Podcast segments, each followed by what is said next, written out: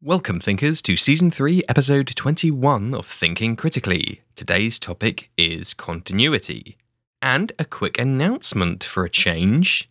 On Friday, the 25th of March, I'm going to be doing a 12 hour charity stream for the Naomi's House and Jack's Place Children's Hospice charity, supported by my work, Silver Lining. So please, and it's my first stream ever, so I would very much appreciate any and all support and donations. So please, on Friday, the 25th of March at 12 p.m. GMT, tune into twitch.tv slash thinking critically, or you can already donate to us if you just search Silver Lining Convergence Game On at justgiving.com.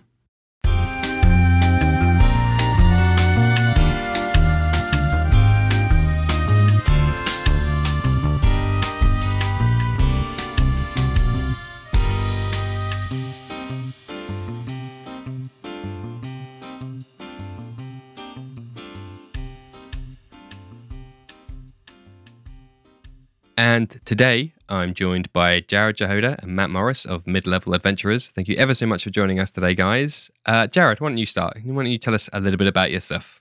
Well, thank you, Danilo. My name is Jared Jahoda, and I've been playing tabletop RPGs for about 12 years, mostly Dungeons and Dragons. Started with 3.5, did a little bit of 4E, and then up to 5E, mostly dungeon mastering.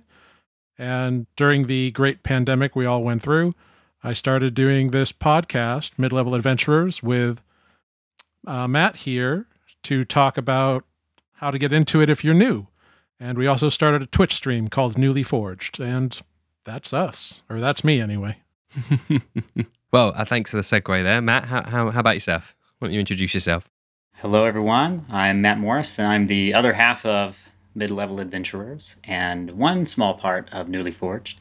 Um, I'm the noob here. I have had uh, I did a little experience with some D and D back in high school, and then took an incredibly long time off, uh, and really didn't get back into it until yeah the pandemic hit, and uh, we were looking for things to do with our time, and I thought, oh, I'd love to get back into this tabletop thing. So thanks to some encouragement here from Jared, we got a couple of little like one shots going, and then messed around with the idea of our podcast with sort of the uh, dynamic of Jared being the experienced uh, member of the duo and me offering some insight as a new player. And then sort of we uh, designed it to do some like helpful introductory topics for mm. people who may be new to D&D.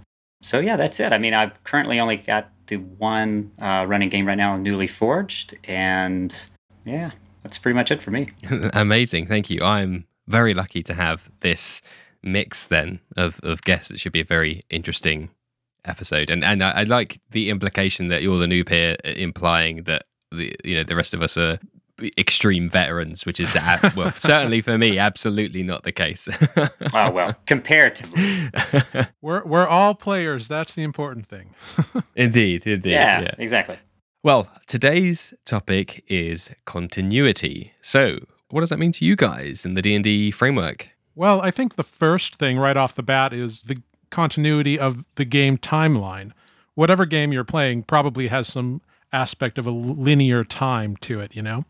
Mm-hmm. So, you know, the players do X and that has consequences. And it would be consistent if, like, they go back to a village that they saved. People are like, hey, those are the guys who saved us from the thing last time. Let's give them a party. Let's put them up at the inn for free. So, having kind of continuity in that aspect, I think everybody gets right off the bat, you know? Mm-hmm. Yeah, I, th- I, think it's certainly an aspect that even if you are new to tabletop games or D and D, um, that has been introduced in a lot of RPG style video games, for instance. The idea of yeah consequences and you know your actions having some effect on the world, and I think a lot of what Jared and I have discussed on this topic in the past uh, has to do with you know homebrew uh, when you're talking about D and D, mm-hmm. and that's pretty exciting. I, I, know less about the the sort of pre-made modules, but my understanding is that there is a timeline to the D and D five E world mm-hmm. that these uh, pre-made modules and stories also follow, and uh, there's a long history of what characters are who and how they interact with the world. So, oh yeah, very much so. Yeah, hmm and it's not just you know what the players do that helps to carry through a campaign or even multiple campaigns. Just consistency with the rules and environments that you use. Like if you have a city that floats by using magical crystals, maybe any kind of floating that is not like an individual needs those. So they need those same crystals for skyships or they need it for flying carpets in some way or whatever it works out to be. that's a very good point. I feel tangent number one is probably coming now, but and this is what we're really good at if you can be good at such a thing um, that's a good point though because there are obviously rules in the player's handbook that define how things work like magic and such but there are also things that are well, dare i say designed to be left up to interpretation at the table or by the dm so some continuity there is important as well Mhm.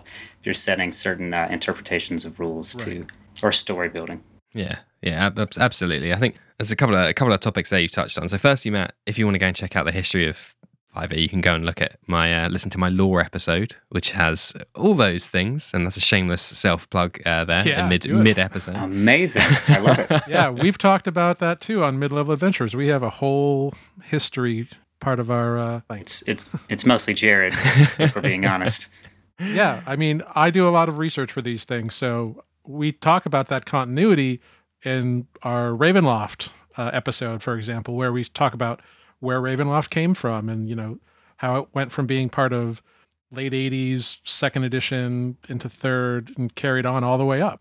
Mm, hmm Yeah, all stuff that I openly don't know a huge amount of, but that's why you know. My excuse is that's why I'm doing the podcast so I can learn. That's my uh... Exactly. Yeah. And the the the other thing there that is a very very very good place to start is that we'll loop back round to internal consistency. But what I really like to say is that one of the reasons that draws me to uh, TTRPGs is that continuity in in universe. hmm I, I nothing irks me more now than playing an RPG and going back to a town and you speak, you know, the NPCs are just on a loop that is devoid of any, of any kind of context, you know, like I might have run Yeah. through here, guns blazing, throwing grenades out, you know, like a madman, and then I come back and the NPCs are just like, "Have you heard of the shop down the street?"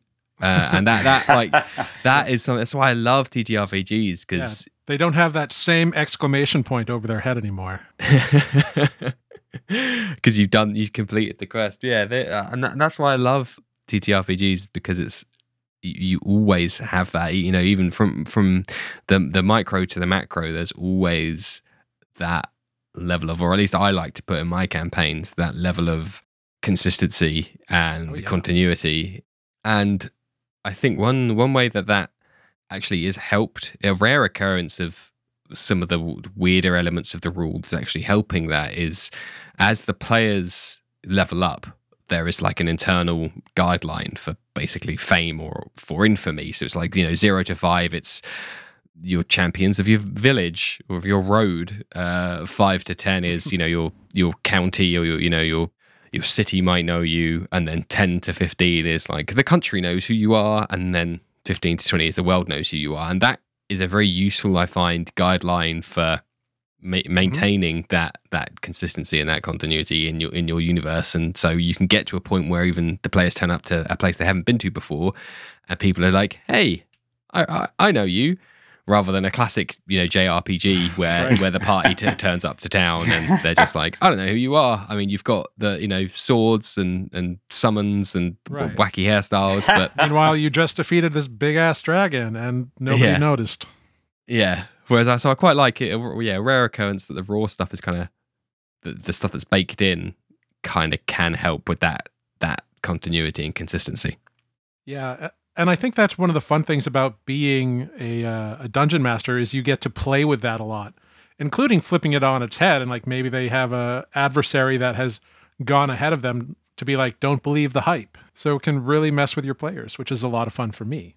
Yeah, no, I, I've I've noticed this with Jared, and I, I appreciate the you you made mention of the the micro versus the macro, and I can already see in our campaign, for instance, you know, we're starting out, we have a member of the party who is desperate to spread our fame. You know, we've done very little, and everywhere we go, they're like, "We've done these things. We're so famous." um, just you know, hyping us up. Um, but already we found our like first taste of what could be a like a reoccurring enemy with you know someone that escaped our capture in a small little town, and uh, we've already found them, you know, in the next town over, and uh, you know, it's it's things that like as a DM, I'm sure you must have a lot of fun mm-hmm. building these encounters because there's some longevity to that as well. And like you said, Jared, these uh, enemies uh, they have lives outside of the encounters, right? Mm-hmm. So if they go on to the next city, what that could mean consequences for the party if you were coming for them. Maybe they're waiting for you, etc. Yeah, exactly.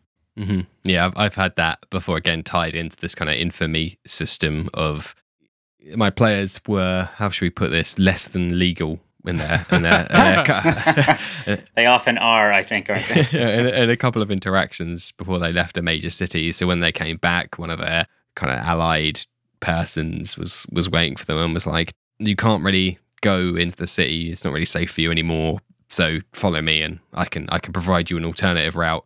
And that's what I love because it they, they weren't I don't think they were expecting that they were all just expecting to just rock up on the city and I was like nah man you're like you injured basically the cops and everybody hates like ah. cop killers so like mm-hmm. yeah. you you really do have targets on your back now uh, yeah they start to oh, recognize yeah. you right yeah it happens in every game my home game they definitely you know were on a mission looking for a serial killer that was running through the city succeeding in finding it and instead of like reporting it they did what all players would do and took it out which mm-hmm. of course attracted the guards and then the guards were like so you admit you just killed this person well yeah but they were a serial killer according to you so they got arrested mm-hmm. yeah mm-hmm. but the, the, the parallels are crazy because a very similar thing happened in my game uh, they were a couple of sessions earlier they were at a, a, a how can i put this like a low uh, quality establishment, like full of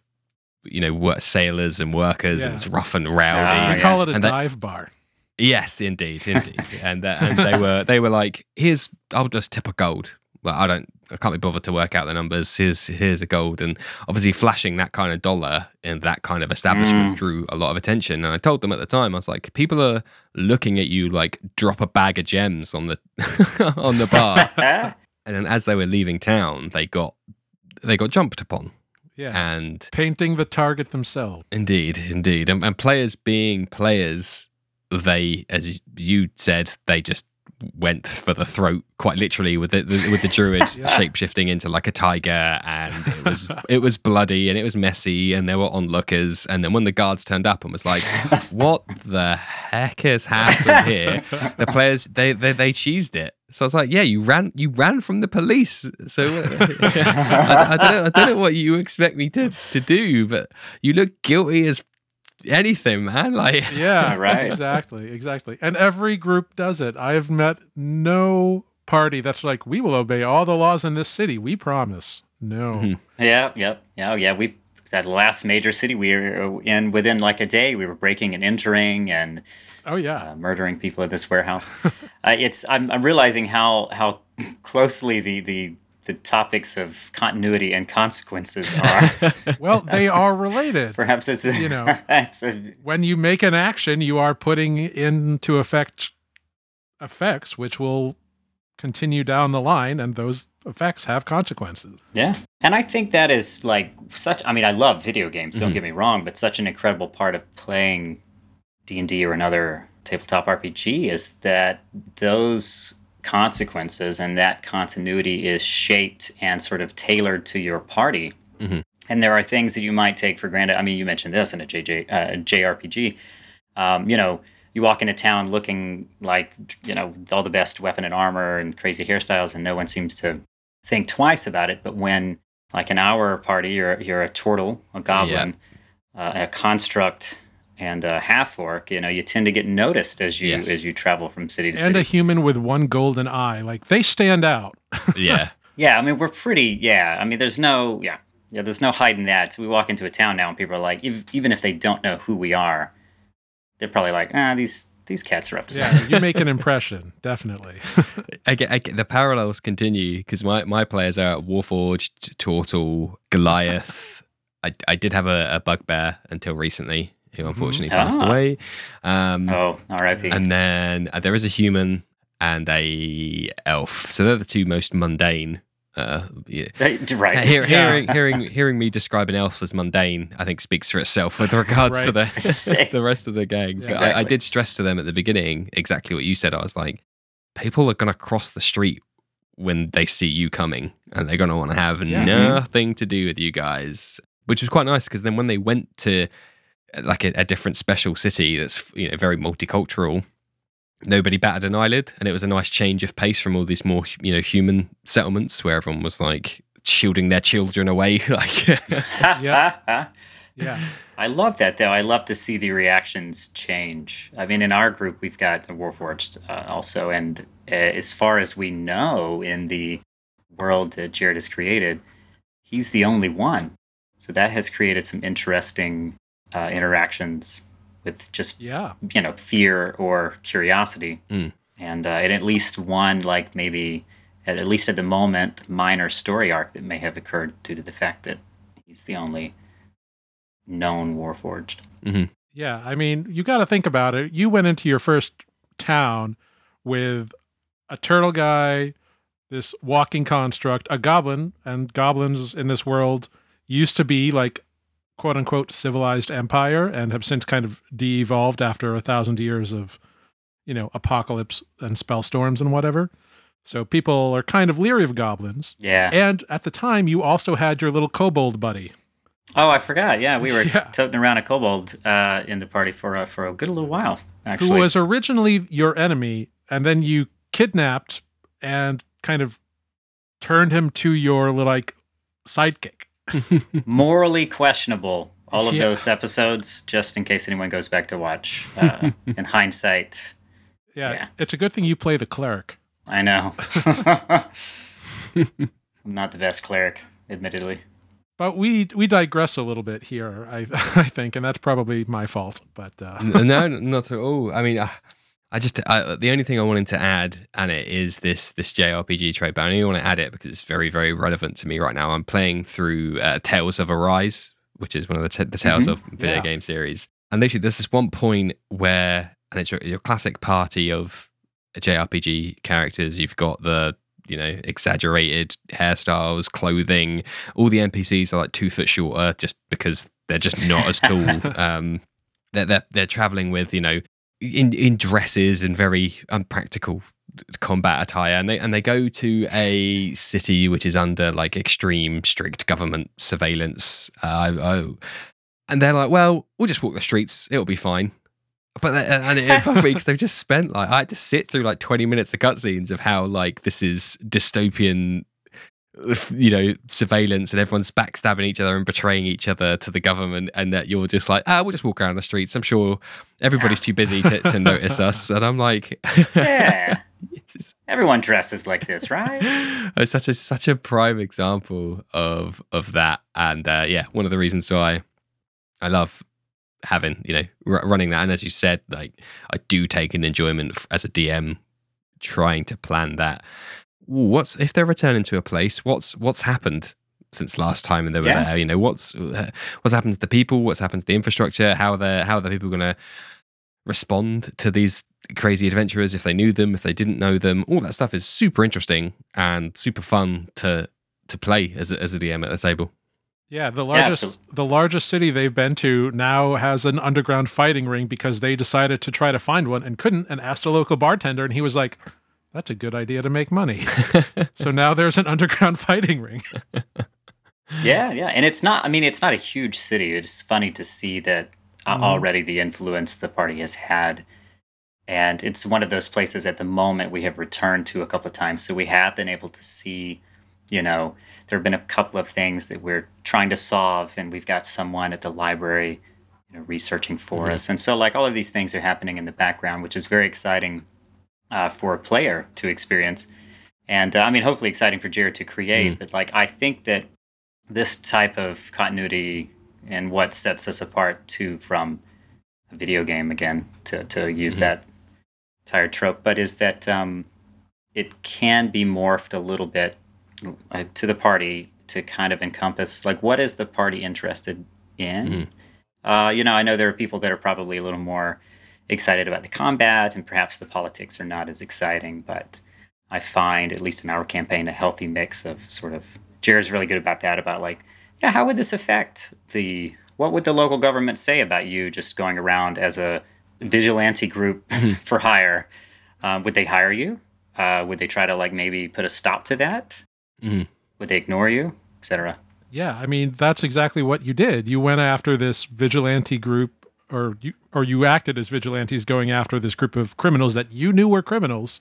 You had personal experience. You knew that they had taken over a smaller town and like enslaved the population.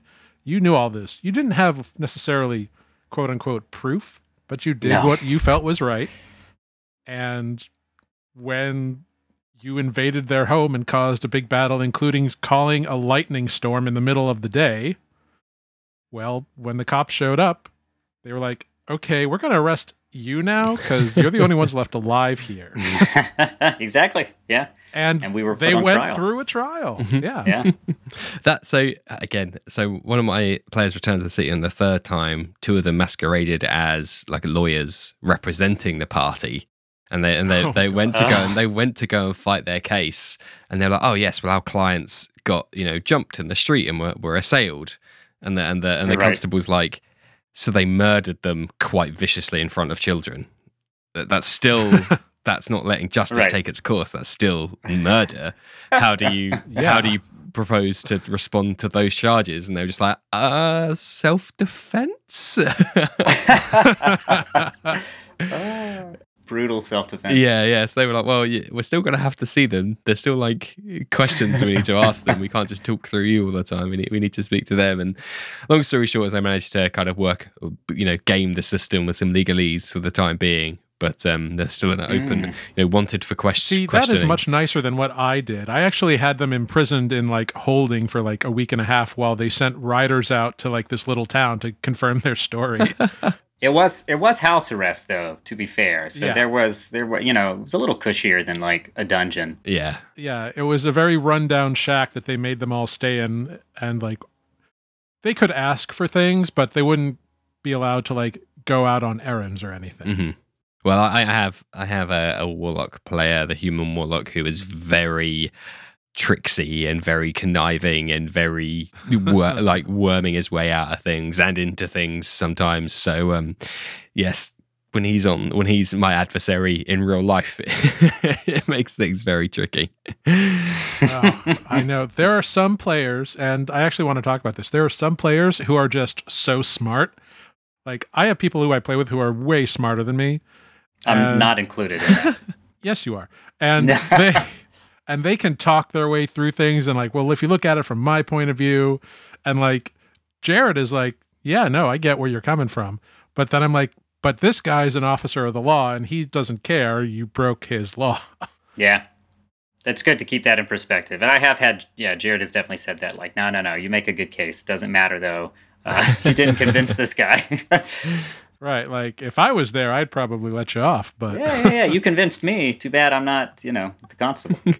there's there's a, a a background from one of the extra books that is like the the ability of the background allows you to use legalese to confuse people if they don't if they're not from a legal background and that like next oh, character Oh, yeah. I create I'm going to take that because inevitably it will come in handy at some point based off the last 20 minutes of discussion Absolutely. No, that's genius. I love uh, that. That's got to be from like Acquisitions Incorporated. I think right? I 'Cause- think so yeah yeah Oh no, don't give Jared Ah. too many ideas.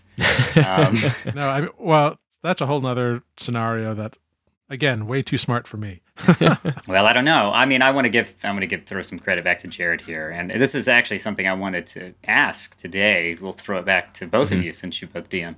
You know how how is it when you're trying to create this continuity for your players? For instance, I imagine that like you've got maybe a main goal you want to achieve for the party, and then inevitably they take a hard right somewhere. Mhm. And do you, you know, like for the most part, do you just run with that and sort of reshape that path or try to like steer it back on or you know what, what do you prefer there if that makes sense i'm not sure if i posed that correctly I don't know whether this is a good thing or a bad thing from from my perspective, but they are. I, I have a couple of well, the one very experienced player who's very much there to you know progress the story and. I understand, you know, Danilo's laid out this adventure for us to play, so I'll meet him in the middle. So he, Yeah, and, and yeah, being yeah. the most experienced, he's ta- kind of taking the lead in a lot of the decision making process. So eh, with him doing a lot of the come on guys we need to go and do this this thing that's set up um Mhm. that that's helped a lot. And also i have instilled in them perhaps too much a sense of urgency. And, and you know that that kind of impending existential doom is is is very much a, a ticking clock. So so much so it's almost to the extreme that they don't want to do even you know on on the main on the critical path quests because they think they think they're side quests and they're like we don't we don't have time for Oh. this and i'm like nah you do seriously you do You should. so I, I can honestly say I've never had anything so a hard right turn that I've I've had to completely up upheave my stuff. M- mainly, I'm introducing these kind of side parts. So, for for example, when they returned to the city and their ally said, "Guys, you can't just walk the streets because guards will recognize you. Follow me." I thought up of a whole Mhm. kind of like criminal side subplot where they go and meet some criminal king who's like, "I'll let you use my resources if you do this one errand for me to go and murder, you know, Mhm. assassinate some target somewhere." Right. So that that was uh, about as side questy as it gets, and that was because of their actions. So it's more, I guess it's it's a collaborative thing. I'm I'm very lucky in that none of my players have gone. I just want to fly upside down into the sun, and and then I have to kind of think up. So We're gonna go the opposite. Yeah, I would like to think that maybe we're not. I know I know we get derailed often, but hopefully not too far. That I, that Jared has had to rethink everything, and and he and I have actually talked about this too. Right? Like when you, there's only so much planning, right? yeah, there's only so much planning you can do. But here's the deal. Ultimately, I treat it like the players are their characters and you can do whatever you want. It's going to have consequences and other things that are going on are going to happen. Yeah, If you want to spend 2 weeks of downtime learning pottery, I'm going to let you do it. But if there's some warlord building up stuff somewhere else, they're probably going to get pretty far along. That's true, and that I think it's cool though. I mean, we may never know that as players or characters. That sitting uh, somewhere and taking a moment to do something uh, led to a harder, quote unquote, boss battle somewhere down the road. Um, but the fact that that is still going on in the background is, is pretty fascinating. Well, and that's where the continuity comes into it, right? Yeah, because the world continues, right? Exactly, exactly. The world keeps going. It's not like, uh, yeah, you know, things are always happening outside of whatever city you're Mhm. in at the time, um, obviously. And you can also rely on your players to do that. And you probably had the same thing, Daniel. You mentioned that you have a player who's more experienced and kind of takes the lead. And that's like, that's consistency in and of itself. Like you can trust that continuity of it. Mhm. And everybody like s- starts with an accent or comes up with one or loses one or whatever. but that's not what like when I think of continuity, that's not what I think about it. I think about it as their play style, their habits. Is their character argumentative? Is their character flimsy Uh-huh. uh, in terms of like wishy washiness, which isn't really a word, but we're going to go with it. Mhm. No, I think that's an excellent segue. However, I think Danilo was you were going to say something a second ago. Uh, only, only that a, a lot of my uh, mental effort regarding continuity is spent with those mi- is micro things. It's, it's more like there's never any big branching. I'm going to go and start up a florist. It's always more like I'm going to talk in a certain way to this NPC, who then I have to go, oh, okay, I'm going to have to think quite hard about how they're going to re- respond to that. It's more, yeah, it's more the the the, uh, uh, the intimate things rather than big world expanding things. But um, hmm I, a couple of my players have got, you know, actually most of them have got things bubbling on in the background. It's just, yeah, they're all they're all between six of them, between analysis paralysis, between this overarching existential threat. Not many of them have been too proactive in being like, guys, can we go a detour? I want to go and see my parents. Uh, so there's there's not been too much. They of have parents. That's insane. They're not That's all they're not unheard all of. orphans. Yeah, the same backstory. Oh my god! You let parents happen in your world? That's crazy. I got I've got the whole I've got the whole gamut. I've got the whole like, yeah, my two parents live here and they're fine. To also, I woke up with amnesia and don't know who I am. I've got the I got Ah. the extremes in my game. That's amazing. We have our our Warforged has amnesia, so that's pretty Yeah, funny. yeah, well, yeah. so so does mine. That's no, Oh I don't, I don't, I don't believe you guys. You're, you, this is some, you're, this is like uh, This a is prank. crazy. Spoiler: They're the same character in two different universes. Is your Warforged also a barbarian? no, he is, a, he is, a, he is a druid. Although I Oh, wish I'd just say yes, That's just cool. to say, That's yeah. cool. oh, that is cool. Does he turn into like mecha animals? Yeah, so he's he's got very strong, you know, aesthetic vision. So he's like, I want to be a organic transformer, essentially. So Very he's, Oh, that's- cool. I yeah, that. so he's he's made like bark and vines, and originally once he might have been you know more inorganic material, but over the passage of time, because he was you know deactivated for two thousand years or something, it's he slowly adopted the druidic way. Oh, I love that. Very That's fascinating, actually. That's yeah. cool. That's a whole other topic too. Is like uh, backstories. But um, no, you you touched on this a, a bit ago, Jared. The um, speaking on continuity. I mean, so far we've sort of talked about storyline or hmm world building and world progression, but I think there is something to be said about the continuity of a player's Yeah. choices Absolutely. right? Um, hopefully, a player has a strong idea of how that character might play at the beginning, but obviously, things like that will sort of change. I think that I know for us, in the first several episodes, we were probably all finding our ourselves and sort of the dynamic within the party, which is a big thing too. But yeah, I think it can be easy sometimes to uh, accidentally maybe lose sight of something that your character well, their alignment, uh, if we're going to use that word. Um, I've done that before too, uh, and, and looked back on things and been like, oh, is that really what Spook would have done in that situation?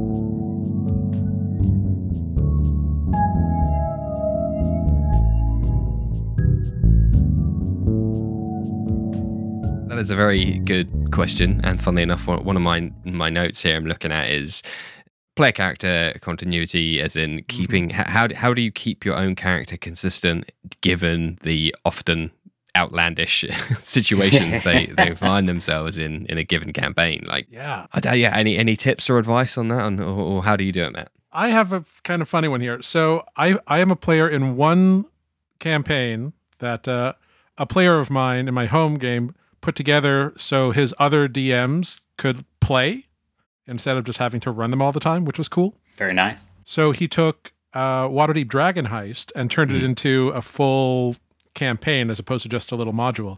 Like we're level 13 now. It's crazy the stuff we've done, and it's a one through five adventure module. But so my character, I have a gnome fighter. I'm a battle master, and I'm like the lawful one. I started kind of like chaotic good, and then kind of he ended up being like lawful good for a while, and now he's kind of lawful neutral. While the rest of my party is chaos incarnate. Now, how do, and that's like, well, how do you just not go along with all their shenanigans? My DM has given me Azuredge, which is a legendary item that is a sentient weapon, but it mm-hmm. only works for lawful individuals who want to protect the city of Waterdeep. So, like, I am constantly being like, I don't want to lose my axe. I don't want to lose my axe. I got to be consistent in how I'm playing this guy. That's very important motivation, actually. Yeah. So like there's a bit of like, you know, carrot and stick with that. But if you're not going to use like the rewards section or the like, you know, here's the linchpin of your character being effective in combat hmm kind of ideal. I don't think that if a player experiments with their character or wants to try going in a different way, that's being untrue to the character because these characters are supposed to be like real people, right? And so people change and grow. I mean, I certainly had people who I did not like in high school who I've met 20 years after the fact and it's now like, "Oh, you're not a dick anymore." Okay, well Mhm. done. You know? So I think it's okay to let a character expand as long as they are faithful to where they've been, if that makes sense. Mm-hmm. Uh, it, it, it can be difficult, and and growth is definitely important. I think if your character never grows, then maybe you're not having maybe it's not as fulfilling for you you know that could mm-hmm. be a variety of things uh, you could start with like for instance we've got a, um, a goblin in the party and part of their character is that they're quite selfish and they've been trying to slowly learn how to let go of some of that. Yeah. but there's always going to be part of them that's like you know inherently selfish. Um, i've learned uh, you know my character is has become the sort of conscious of the party which sometimes you know annoys the other party members who are a little more uh, oh what's the word? I'm trying to be polite. We'll just say spontaneous. Um, and part so of a that, very very political answer there. I love them all dearly uh, and i play a cleric. So I, I, mean like you know spoot wouldn't be terribly abrasive in describing them. Um, part of that is you know trying to set what those rules are for yourself at the beginning. And I think sometimes it's just good to remind yourself. I think, you know, I have definitely had moments where I've gone, ooh, I've like looked back and reflected on like, okay, am I really making choices that, and I don't think you have to be perfect. Obviously, we're all human people playing far more imperfect characters and versions of ourselves. Mm-hmm. But also, I think finding what are those things you truly want to like stick to as a character or stand up for or whatever. I mean, I remember a particular moment where my character had was given a choice uh, basically to like back down and live or stand and fight and probably be outnumbered and died. But in the moment, you know, other people's safety was on the line. So, uh, and and I actually kind of learned in that episode in that session that that was a pretty big deal to my character. I decided no, even if it meant that I could die that day. I was going to stand up for, you know, the thing I thought was right. And I even told, you know, party members, like, hey, if you need to leave, do what you think is best. But this is the decision I made. Mm-hmm. And and then so I think moving forward for me, it's like sticking to those moments and finding those strengths of my character that I'm like, now this is a part of my identity. I'm going to try to shape my future. This, you know, decisions based off of these traits. Yeah. And I think as a DM, the important thing is to provide those moments for the mm. players, mm. right? Because you want to give them those moral quandaries. So, one, you want to see how it plays out, but two, you want them to get a sense of who they're playing. Mm. Yeah. Like yeah. In that instance that Matt is referencing, they made it to the big boss and he was expecting them. He knew they were there. He knew they'd been coming after him for a while. Continuity and play right there. Yeah. and he had a bunch of people around and he was like, look, I've been waiting for you all. You can join up with me and we can all get along, or you can die. And like there were party members who were like, maybe we maybe we should join up. There was one in particular who was really thinking about it because he knew that this big bad had his 1000 year lost husband locked away somewhere. So that's a big reason to like mm. consider it because you want to save your husband, but you also have your friends here. And so mm-hmm. they tried to like finagle with it, like, can some of us leave? And he was like, any one of you can leave, but the first order those who stay will get will be to kill you. Yeah, it's pretty tough. I'm not gonna lie. There's some like uh, some big moments, some really like heavy moments that can come. Yeah, it was a dark uh, you know, moment. From that. Yeah, yeah, yeah, yeah. But I think that's what makes it the playing it interesting and memorable, right? It's, yeah. it's like Jared said, discovering those things about yourself. And perhaps this is another tangent in a way, but I, I mean, I do think it lends itself to, as the DM is sort of helping to, to to shape the world around you based on your decisions, you're also learning what what anchors your characters and how that affects your play.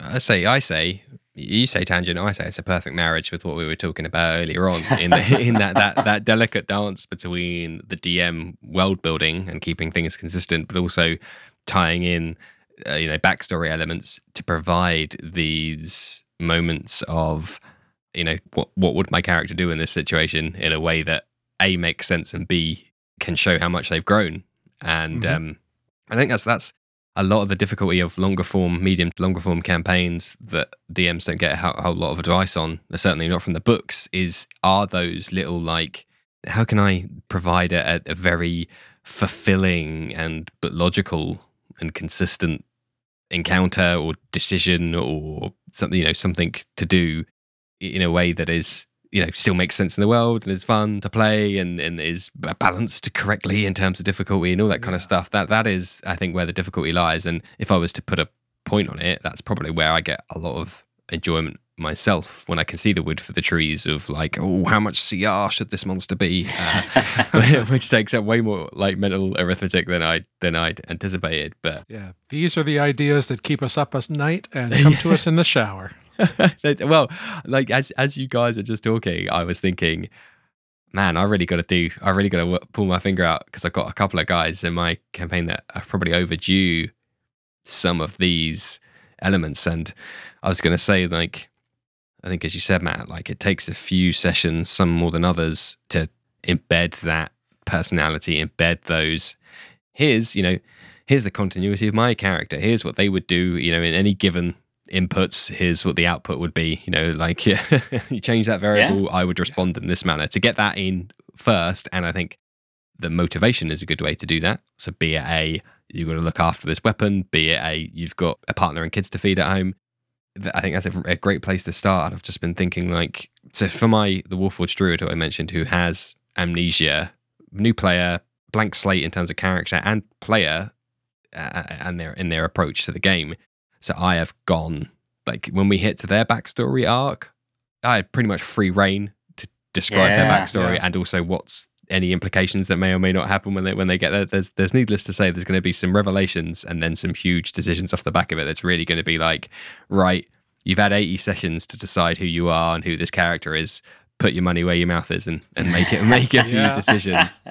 Yeah, that's oh, a good point. I love it, and that's both a great curse and a great responsibility and a blessing given to a uh, a DM or a GM.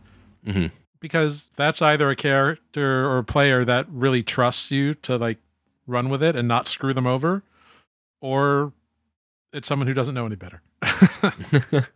True, and I, I, would like to say though, in defense of DMs, um, it's hard enough uh, figuring out a single character and, and, what your motivations are and and uh, how you're going to act. I, I can't imagine trying to to shape all of this around all of these different characters. some with different um, yeah, uh, with better morals than others, you know, for lack of a better term.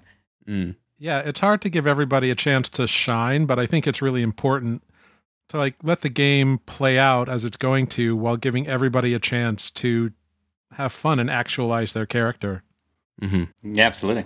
Oh, self self actualization. We're getting onto some psychological like Maslow's hierarchy of needs right now. Like You know, it's funny you mentioned that. There's a whole developmental psychology thing about continuity versus discontinuity. Oh, oh okay. Well, well, well, well we got to do another, we got to do another episode on discontinuity then, because that's way too much. At, at, at, like 45 minutes in, that's way too much. To... yes, absolutely. Oh, for real. I know. I was wondering how we were doing on time. I, I, I felt that uh, I was like, oh, I haven't even hit some of these points we've gone so far, but it's good. yeah. So to bring us back into CSL, I just wanted to say on that. So, so as I said, that that particular player has a very strong theme, or at least now he does. When he started, it was just I want him to look like this, but now he has actually built quite a character around him in terms of like abstaining from violence, you ah, know, yeah, and, and yeah. like he, he's really lent into the druidic side of things of like we shouldn't kill the creatures and the beasts if we if we can because that's just mindless, you know, unnecessary death which yeah. I, which I love. So the stuff I have prepared, not to be too spoilery, but is questions his history and where he was built and, and came from. Mm-hmm. And as I mentioned, it was it was maybe inorganic and the, and the ramifications of like, am I who I think I am nowadays, or God, you know, are you are you who you are when you're born? That kind of that those yeah. kind of questions, and and if I've got the power to change some things. Should I, you know, should I take that power or should I not? And uh, yeah, so that that should be very good. And, I'm, and I must say, I'm quite proud of. I think you know, as you said, Jared, uh, that it's it's a blessing and a curse. And mm-hmm. I rested on my laurels of having like a very low maintenance player and being like, right, I don't have to worry about that player because there's no backstory I have to worry about, and I can just. so you know, I spent like 20 sessions doing nothing. So now it's about time. There should be some some, yeah. some payoff to that yeah, we're about we're about 61 sessions in. Tomorrow night's actually our 61st session. and we have only just barely gotten a glimpse of uh, of Defect's backstory. Mhm. So That's the amne- um, the Yes. Warforged with amnesia. Sorry. right, yeah, we, we're gonna we're gonna have to get these two players to like meet up. There should be like a like a social group for amnesiac Oh, yeah. Warforged Yeah. players. and online. it's funny how similar they are. Beyond like, oh, they're both Warforged, they both have amnesia.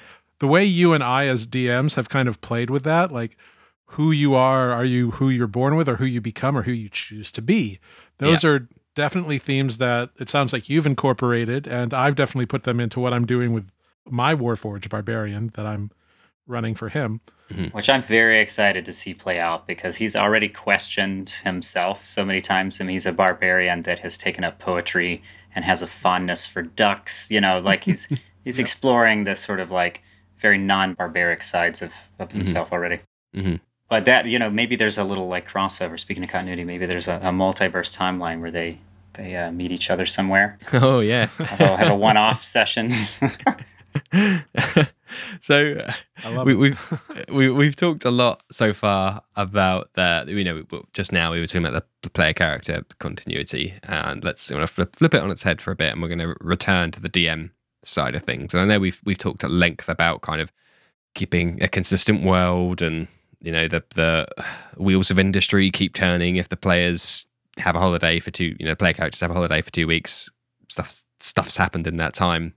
I wanted to go it, at it uh, from a more DM's point of view and things like continuity errors. So the classic one in, in recent memory is, you know, isn't there that um, there's like that Starbucks coffee cup in the Game of Thrones episode or something, which it technically isn't really a Yes. continuity error, but it, it is the one that just makes my mind uh, think Right. down that train of thought.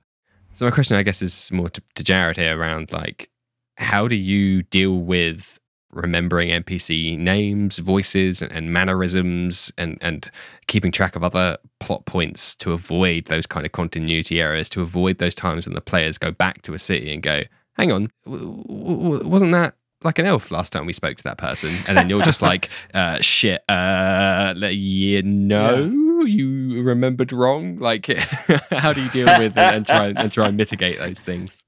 That's when you use the keen mind feat. right, that's when I turn it on. I'm actually a 14th level wizard that is in the wrong dimension.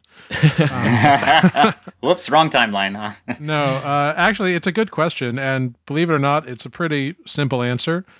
Any town or anything big that they go to, I have a list of like the important NPCs they're going to meet. And I include what is their heritage, what do they look like, and then like a note or two about what they may sound like. I am not a voice actor by any Mhm. means. I'm not Matt Mercer. I'm not Brennan Lee Mulligan. I'm not. I'm not any of them.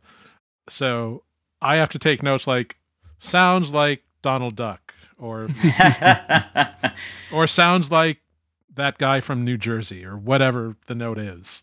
Usually they're oddly Scottish. I think that's been the only like finding the accent. No, I'm just teasing. I mean, yeah, uh, we just met a awakened raccoon who had a Jersey accent, Oh, amazing. a New Jersey accent uh, in the last session, and I took down those notes like this raccoon has a Jersey accent, and one of the players was like, "Is this guy from Jersey?" And I'm like, and so I'm like, "Nope, that's his name now." And just And so he's Jersey the talking raccoon. Amazing. So like any kind of spontaneous NPCs, I take notes on like real quick, like uh, this guy described him that way. But the plan, the planned ones, I can do a little bit more in depth and kind of ready myself for. But ultimately, the Im- improvised ones are the ones the players always go back to. I was going to say that. Yep.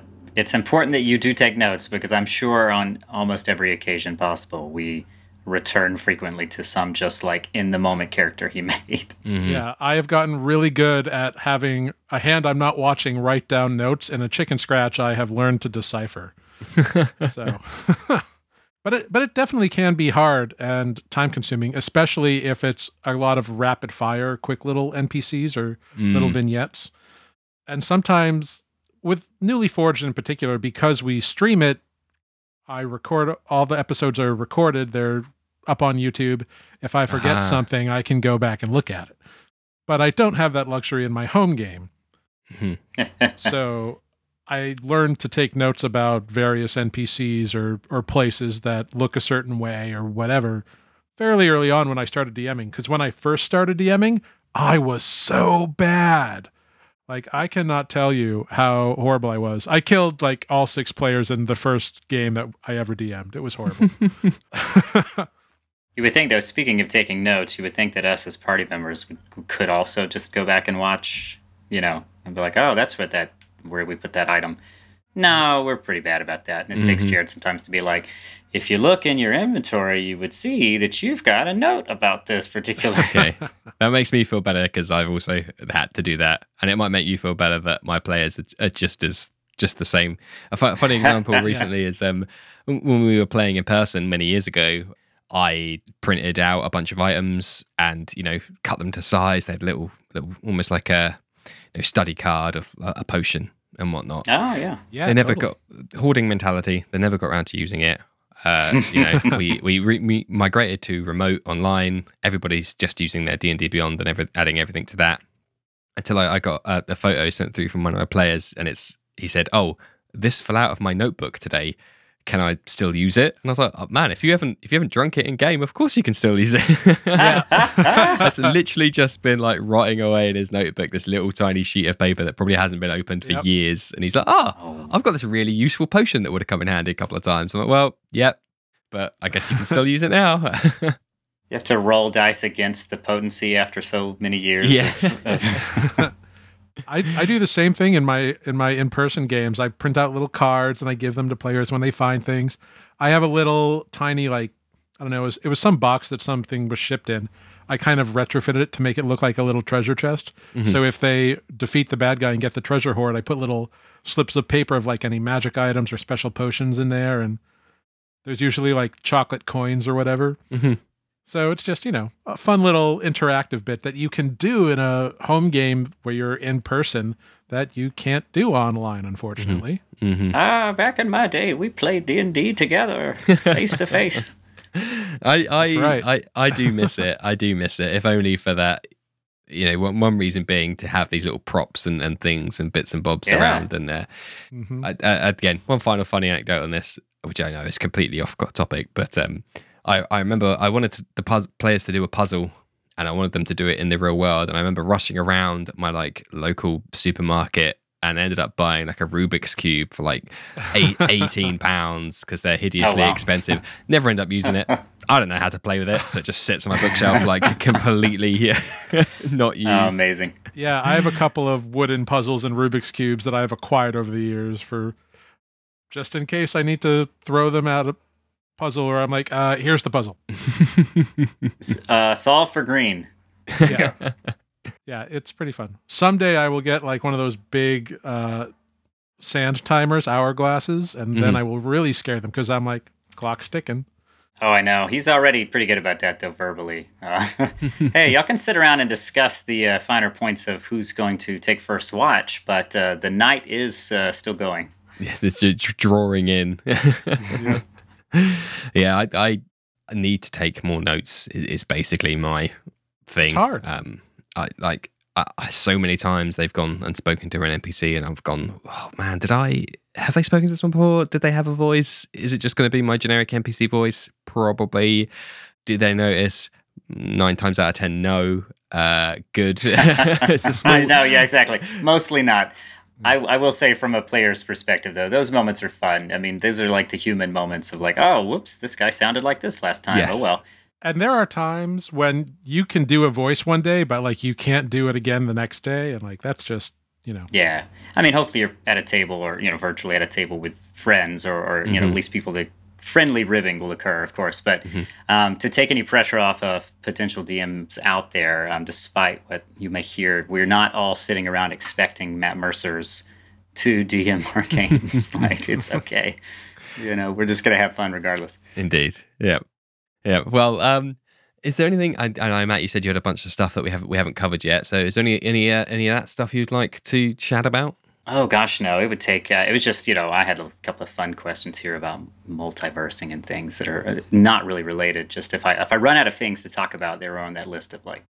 Um, no, I think we did well. I, I would just like I'll give one more little plug here to to DMs in general And um, to Jared in particular, it's been a pleasure playing with him. I've noticed that he really loves the world building, and um, you know, he's told me stories about sort of like connecting things with characters that might occur in the same world across different campaigns and Mhm. you know stuff like that. So I think really the sky is the limit if you're someone that enjoys that sort of creativity. I mean, you know, go nuts. hmm Yeah, you, you can't say you've got weird, fun questions and then not ask those questions. That's not. Oh, that's not well, it no, I, th- I, I noticed we were out of time, so I was like, I better do my final plug and just uh, sh- zip it. Right, now, now, come on, come on. One, give me your best. Give me, hit me with your best shot. Do it. Do it. Do it. Do it. Do it. Do it. Do it.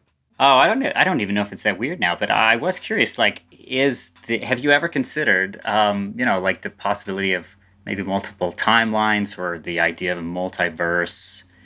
You know, what does that look like? Do you get a chance to like sh- have your characters play a one-off campaign with similar but different characters? You know, and have the the ability to change things com- entirely because it's sort of like this timeline versus you know Yeah. So my my guys are very, you know, I'm fully committed now into having this one big existing campaign.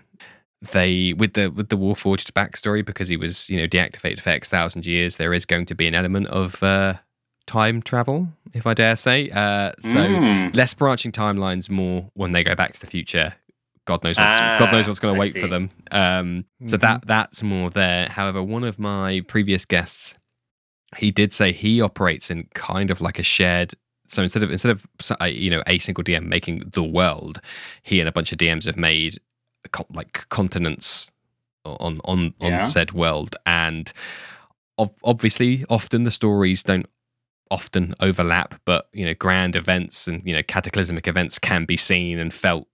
You know, they they they'll get together and say, "Oh yeah, the you know the mountain of MacGuffin exploded and there's now ash in the sky and stuff." And then the next the next time the DMs go back, Yeah. they'll say, "Oh, you you see all this ash cloud over the you know far over the sea over over the next island and stuff." So that's that's how one way they do it, and it's quite a nice kind of soft multi universe, I would say, because they're not like they can't like literally tomorrow just teleport over and ruin that other person's game. But there are there are little there are little nods and little touches and little stuff that are that are that, Yeah. that, that suggest that you're part of a bigger a bigger thing. Those are fun. I haven't I haven't seen anything quite that ambitious yet, but I do know a DM who is uh, doing a Pathfinder game that had two separate games going for a while in neighboring cities with the intention of bringing those two parties together for a joint, uh, you know, campaign of Mhm. sorts, which seemed like a nightmare logistically for um, tying everything up. But you know, the ambition was nice. hmm And I mean, Matt, you know, our ranger Adis is full of time travel shenanigans. I know. I, I'm, I, and and also, uh, you know, he has a thing for portals, so I, I'm sure there are some, some time traveling things in our future, much to the chagrin of uh, my cleric, who Yeah. is very happy in his current realm. yeah, he is playing a, uh, a fey wanderer, I think is the subclass. Oh, yeah. subclass. So he's got a penchant for the Feywild and portals in general. hmm He has a sword that can open a portal to the ethereal plane.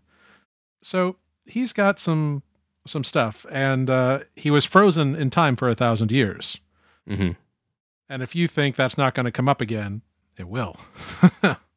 I know. but one thing I've always kind of wanted to do is to have the players meet doppelgangers of themselves, like Okay. in, in any game. This isn't specific to a particular campaign, but to meet doppelgangers who come from like the dark timeline.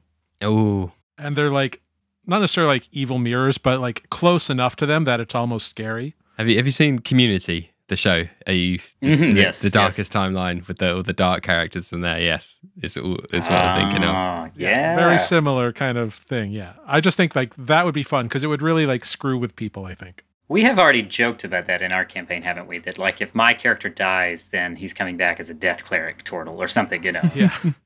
So here's I I did almost exactly that. It wasn't it wasn't like the the alternative universe equivalents, but what I did was have a party maybe or maybe not on the same wider mission as my players and I'd shuffled up all the racing class combos.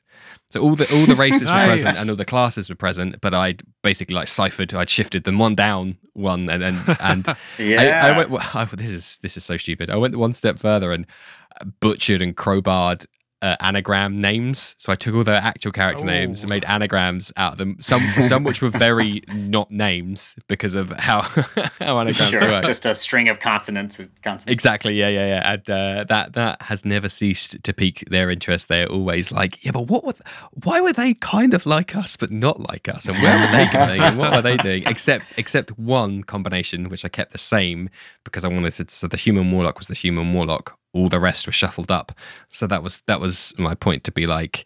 He is the you know that that player character is the focal point of this side thing. Ooh, I like it. ah, that like is it. interesting. I had it, I had intended it to be um, literally ships passing in the night, and they were going downstream, and the other characters were going upstream. And I just Uh-huh. wanted them to do. I don't know if you've ever seen the British film Shaun of the Dead, where they uh, Yes, the, yes. the two groups pass down that alleyway, and there's like equivalent. Yeah. I wanted it to be like that, except my players like, no, stop the ship. We're going after that ship, and I was like, oh god, I'm gonna have to We're to boarding. yeah, and Oh, I, I I managed to kind of placate them enough, but it was it was a, man, it was a shit show actually because we had like two people in the water swimming, we had two people flying, one had gone to the docks, one had stayed on the ship, and I was like, oh god, Oh, this was just meant to be thirty seconds, and it's now like four hours of trying to get the six of you back onto this bloody ship to go back to port. But uh, Every Easter egg becomes a buffet, I tell you. oh gosh, yes, I can imagine. Yeah, as someone who, yeah, only as a player, I, uh, I am likely to follow that red herring. Well, you, You know, do. we- you do. I we can do, tell I you, know. you do. Yeah, I definitely do. And then I think it's like, really, this must be really important. Um, Yep, now we haven't like- done anything quite that wild. We did have a very short-lived sort of what if uh, campaign series where we. This was a very cool concept. I think Jared developed this actually. Um, maybe you and another player, where there was a collection of players, uh, and then Mhm. they would we would do a series of like one shots, and we would sort of rotate who played who. So like one week maybe I play the fighter, Mhm. the next week perhaps I play the sorcerer, etc.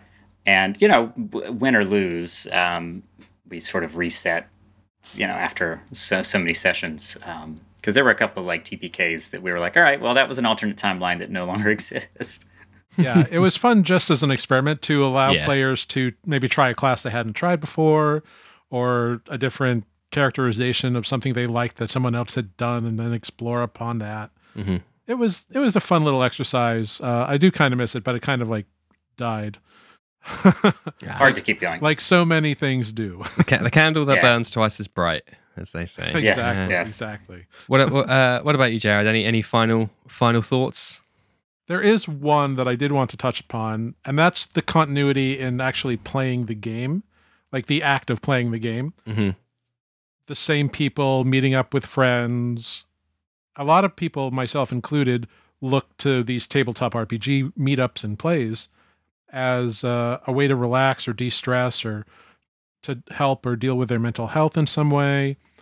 And if you miss that, it can be disruptive and you can really feel like something's wrong. Like we had to miss like two weeks of the game that I'm a player in, and all of us felt like we were really off kilter without it. So that continuity of playing these games in whatever schedule it is, whether it's weekly or monthly or twice a year, however it works out for you and your group, I think it matters to us as players, to us as dungeon masters or game masters.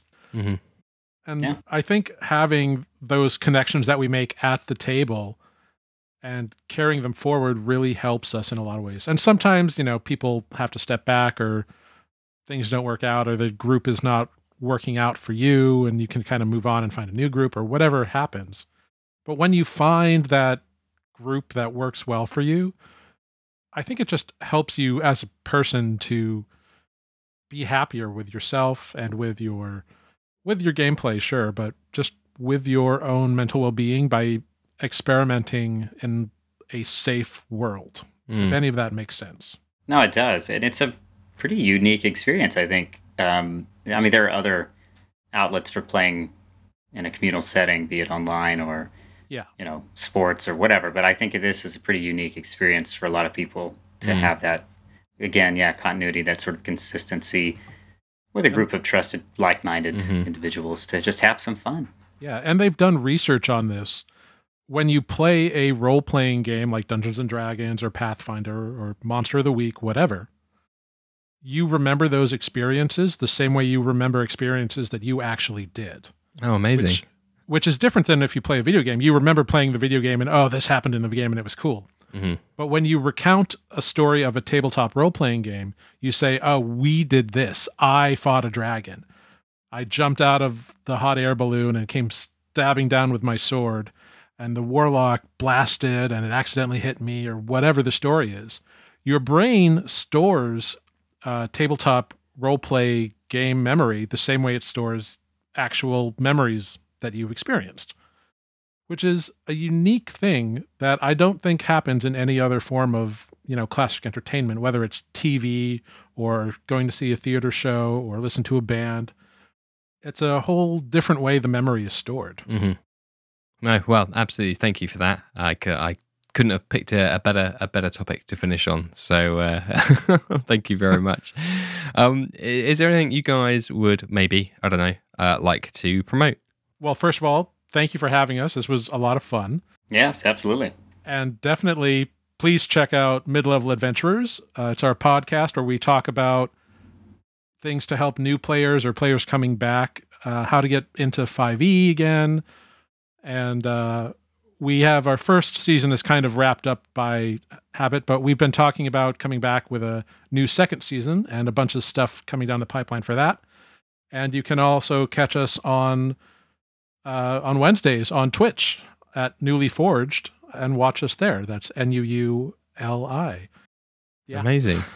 I'm really bad at plugging, so I just let Jared do all of that for us. what what what he said. Yeah, what he said. Thank oh you, Jared. God, uh, I'm so bad at it too. I'm telling you, the social media stuff I am so bad at, but I end up doing it. It's so bad.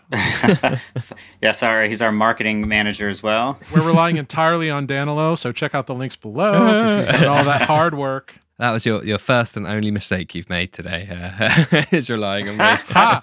The joke's on you. I've made many mistakes. Today. well, uh, all that's left for me to say is thank you ever so much, guys, for coming on. That was that was uh, yeah, very very interesting and very very discussion. I, I, I loved it. Yeah, thank, you so much. It's been a this great This was pleasure. a joy. Yeah. Yeah, a lot of fun. Thank you for your time. Not at all. Lovely to have you on uh, after after uh, quite some time. It almost feels like it's been it's taken too long to get you guys on. So I'm, I'm very happy to. I know. I'm to- sorry for that. That's all on me. No, no, no. no. no, no, no. It's all good. I'm just happy it happened, and I think we had a lot of fun here. Uh, yeah, Absolutely. absolutely. yeah. So uh, as as Jared said, all the links will be in the episode description. Please do check out uh, Mid Level Adventurers and Newly Forged. And otherwise, thank you all for listening, and good night. And now it's time for the Patreon shout outs. Thank you to Robert Hartley, DM for Viva la Dirt League and writer on the D&D Logic web series. I would encourage everybody to check him out at Robert Hartley GM on Twitter and Twitch. Thank you to Optional Rule, a two time guest of the show and a very insightful and knowledgeable source of information. Please check them out at www.optionalrule.com. Huge, huge, huge thank you to a great friend of the show, Matthew Perkins, who's out there making hilarious and educational Dungeons and Dragons content. Please go and check out his stuff at matthewperkins.net, where you can find links to all of his socials and all of his content, including his own Patreon, which I would very much encourage you to check out. Thank you to Matt Street at mpstreet88 on Twitter for supporting the show. If you need support running your personal or business schedule, head to virtualtimehustle.com or on Instagram to make that difference between should do and done. Boss it better with support from Kat, who will help you get back that essential time you've been searching for. If you would like to support what we do and get four shout-outs a month, head over to patreon.com slash thinkingcritically, or you can just buy me a coffee at kofi.com slash thinkingcritically